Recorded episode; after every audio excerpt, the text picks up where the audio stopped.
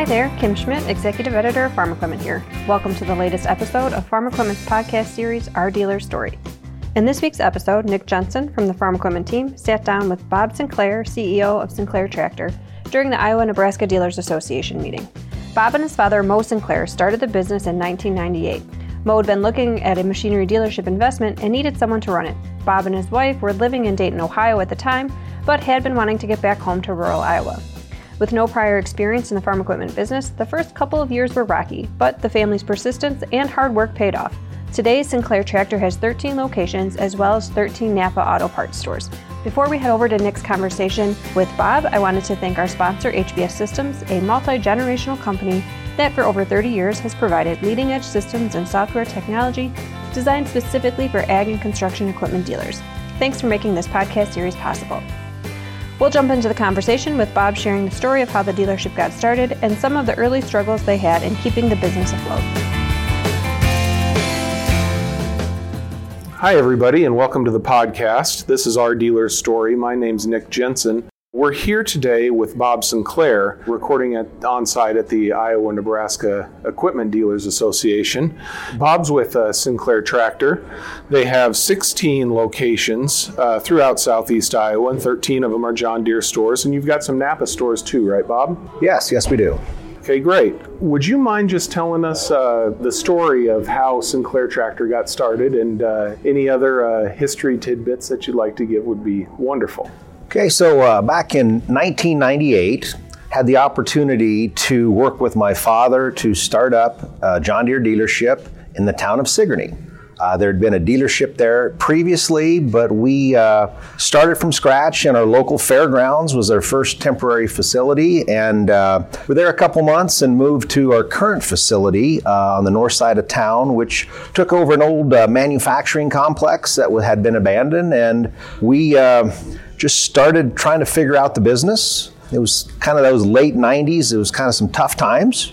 Uh, a little bit of a, of a farm crisis. Took quite a bit of, of understanding to learn the business. Uh, in the early days, we tried to do whatever we could to be able to produce enough margin to keep the doors open. So, uh, been there a few months, and uh, the local Napa dealership in our town had uh, went under. And uh, we took that opportunity to bring Napa into our business, and uh, that's been a, a, vital part of our, our, our operation since, since the early days. Continued on as a single store a few years and uh, like folks in a lot of small communities uh, the challenge that we had was technology and supporting technology. Lots of technology in agriculture and the need for computers the need for understanding how that is and the town of sigourney didn't have the resources for us to pull from. So we uh, ended up starting up a computer business where sold computers, service computers and networks, and uh, had clients from, did work for the high school, the county, the jail, lots of local businesses where we took what we had done and uh, leveraged that in across the entire community stayed with that a few more years, and uh, I got in, got involved in the technology side of farming. Uh, working with a, a company out of um, uh, West Des Moines called Premier Crop, who um, had a data management tool where allowed farmers to write prescriptions for seed and fertilizer use in a uh, 60 foot by 60 foot swath all through their fields. And so uh, we became a, uh, a dealer for Premier Crop and call that division of our, of our organization, call it Yield Force. So we have agronomists on staff where we help our farmers analyze their data and use that data to create information and insight that they can use to make more money in their business. So kept on that, and then in 2012, uh, we had the opportunity to purchase a couple dealerships in Centerville and Bloomfield, and uh, so went from one to three. And at that same point, we uh, we acquired a couple more Napa stores and added more Napa to our uh, to our organization. Did that for a few years, and then had the opportunity to to purchase another eight stores um, uh, from the Precision Equipment Company, and um, kind of went in just a few short years, went from one store to uh, just on the John Deere and Napa together in the same location to 11 John Deere stores and uh, three standalone Napa stores. that had to be a huge change operationally and in terms of how you even manage the business. What challenges did you face with that and, and how did you address them and, and what was what was successful for you? The biggest challenge that we had was culture. Culture is something that uh, is at the heart of any business, and our culture as a single store is very strong. And people kind of knew what was going on. As the as the leader of the organization i'm around people in working with me kind of knew what we were doing. But as we as we increased and added more locations the ability to drive culture through a single person or just through a few people was more of a challenge what about syncing up uh, operational systems or anything like that as well? Did you have any trouble with that, or was that all pretty well done for you by your by your main OE, or, or how did you manage that? So it is uh, the thing with business systems and that the the operations of a business. Things are continually changing. What what we have to do to support the equipment as technology comes in, we're, we're constantly learning every year there's new equipment we have to learn how to fix parts we have to learn how to look up. And so from the from the perspective of learning the business systems and, and integrating business systems that was um, that was a little bit simpler process because where we were was known where we had to get to is known and it just took several steps to get from where we were to where we needed to get to. So that was there was some work, little expense to integrate those, and but you know the team was able to learn and learn those systems and be able to to excel with them. Operating a computer store as well, I imagine that gives you a, a quite a unique perspective on the technology and precision side of things, or or at least gave you a head start on above most dealers when you started. Would that have been the case, and, and are there specific examples of that that uh, that you can think of as you were starting to get into precision? So, with the overall uh, IT side of the business, all of our customers were kind of on the same journey that we were in, where computers and the need for computers was something that they were struggling with as well. So that gave us a great opportunity to have more meaningful conversations with our customers to be able to be more of a, of a trusted advisor. If they trust you with their first personal computer, uh, if they trust you to help fix their network at home, their printer, access to their, to their photos and things, that, that relationship was able to be magnified and helped our John Deere relationship as well. It also gave us a little bit of a heads up on the data security and the, the whole thing of that trust relationship that customers have with their dealer.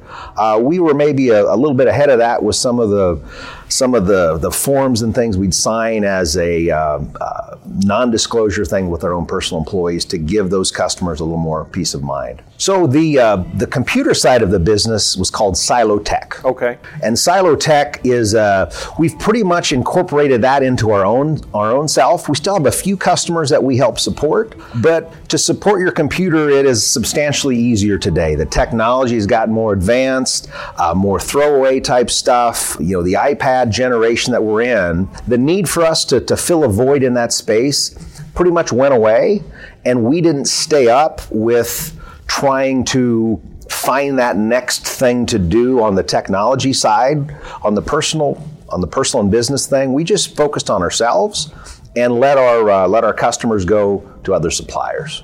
I saw your uh, hand go up when they asked if you employed any agronomists there in the in the meeting earlier. What drove the decision there, or, what? Some dealers have them, some dealers don't. Uh, what drove the decision there to told you you needed to employ agronomists in your in your business? So the mission statement that we created in 1998 was was pretty simple and is very relevant today. It's to integrate technology into our lives to help us and our customers become more efficient and more profitable. So we use our, our mission statement to drive some, some decisions about capital allocation, uh, business direction, and as we're looking at the data, and a lot of data, uh, initially in, in our precision farming journey, it was equipment driving itself, or even before that, uh, having a uh, your monitor tell you if you're online or not, and you had to self steer. It would be a beep to go left and a different beep to go right to stay on, on track. And um, that was fun, move some things forward. But as putting yield monitors in combines and understanding the, the variable rate opportunities with hydraulic drives on planters, we identified that need to provide an additional service to our customers, and uh, we were able to do that on a per acre and per hour basis, helping them as a trusted business advisor, not replacing any of their other business advisors, but more of giving a an independent third party. Uh, look at what they're doing and helping them make those decisions on, on inputs and uh, what to plant and, and where. We'll get back to the Sinclair tractor story in a minute, but first I wanted to say thanks to HBS Systems, the sponsor of this series. To learn more about HBS's equipment dealership management systems, visit www.hbssystems.com. After that, head over to farm-equipment.com for the latest industry news. And to learn more about the next Dealership Mind Summit and to register, visit www.dealershipmindsummit.com. Now back to the story of Sinclair Tractor and some of Bob's early memories of getting the business up and running. Shifting gears just a little bit, uh, going back a little more to the history, I uh, had the opportunity in, in the past to work with my father on a business, and I, I know I had some I have some very distinct memories of some times that uh, were spent together working on the business. Do you have any distinct memories from those early days that you'd like to share with us? Well, the thing about my father and I, uh, I won the womb lottery with my mom and my dad. Just, just wonderful people, very supportive of me my entire life, and being able to to work with my dad and see how he makes decisions, the decisiveness, the how he cares, and how he's willing to to be supportive, to take a risk if it if a risk can be taken and it's the right risk, and to live with the results. And um, that's pretty exciting to to be able to start something so small and and see it grow. Moving into that uh, that first real location, you know, after the after the fairgrounds and everything, I'm sure there were a lot of decisions that had to be made at that point. Uh, everything from office furniture to who was going to sit where and and uh, and how you were going to set up service and and where you were going to stock things just in terms of how to set things up and things like that, do you have any particular memories of moving in or setting things up or, or choosing systems or anything like that? You know, you think about the, the old days, and um, um, when we started, where we were at, there was not a place for us to be. This facility had some some weather damage to it, so there was holes in it. Uh, there was kind of look a little bit like a war zone. There was a straight line wind had come through and taken a canopy and thrown it on some buildings, and and there was really no place to be. So initially, we just had to clean things up. I can remember putting in an office trailer and uh, working out of an office trailer. And there was a building we could make a maintenance shop out of, and another building to uh, to have uh, our parts department in. And we were able to string some phone lines and put some some uh, two line phones uh, where we had four phone lines. One was was the fax line, that was line four, and and we had two phones on every desk. And line one was one phone, and line three was a different phone. So just those memories and, and how that how our customer base got behind us and wanted us to be successful uh, with that understanding in in a small town every business is important and the communities uh, that we that we're in today, and and, and especially Sigourney, where we started, uh, the help that everybody gave was was phenomenal. We uh, we needed an we needed an air compressor, so our local electrician, who we still use today, loaned us a uh, an air compressor and hooked it up for us. We didn't have any vehicles at the time and needed some, so the local Dodge and Ford dealers both gave us vehicles to, to use until we figured out what we wanted to buy and, and just everywhere we turned around, that, that town stepped up to help us because they wanted us there. That's fantastic. Do you remember the uh, first person you decided to hire? Yes, it was. It, it, in, in a fact, it was. There was two people that worked for the company before the company was even started. And at Tony Club and Vern Fair, um, in the transition where the other folks shut down and we started up, there were still things that needed to be fixed. So they went to a local neighbor shop and they worked on equipment at the at the neighbor shop. And then when we finally started business a couple weeks later, they brought that service work and those repair hours to us where we started off, I guess, in the black right away because of what these two two gentlemen did, and and Vern retired from uh, from us uh, a few years ago, and and Tony is still uh, uh, just a, one of our best and most trusted fixer guys. That if it, if it's not if he can't fix it, it's not broken. That's fantastic. That's fantastic. Um, what what lines did you start with in the in the very beginning? We started just with the John Deere line, and uh, that was all. Uh, John Deere, just the ag side. We didn't even sell lawnmowers for a period of time. John Deere lawnmowers, and then over the years, we picked up, uh, you know, picked up some um, uh, auger lines and, and wagon lines and some of those things. But we stayed pretty much true to the John Deere brand for the simple reason of we were learning the business and learning how to do it, and it just made more sense to learn how to do one thing and be a master of that trade versus trying to do multiple things and maybe not do them all well.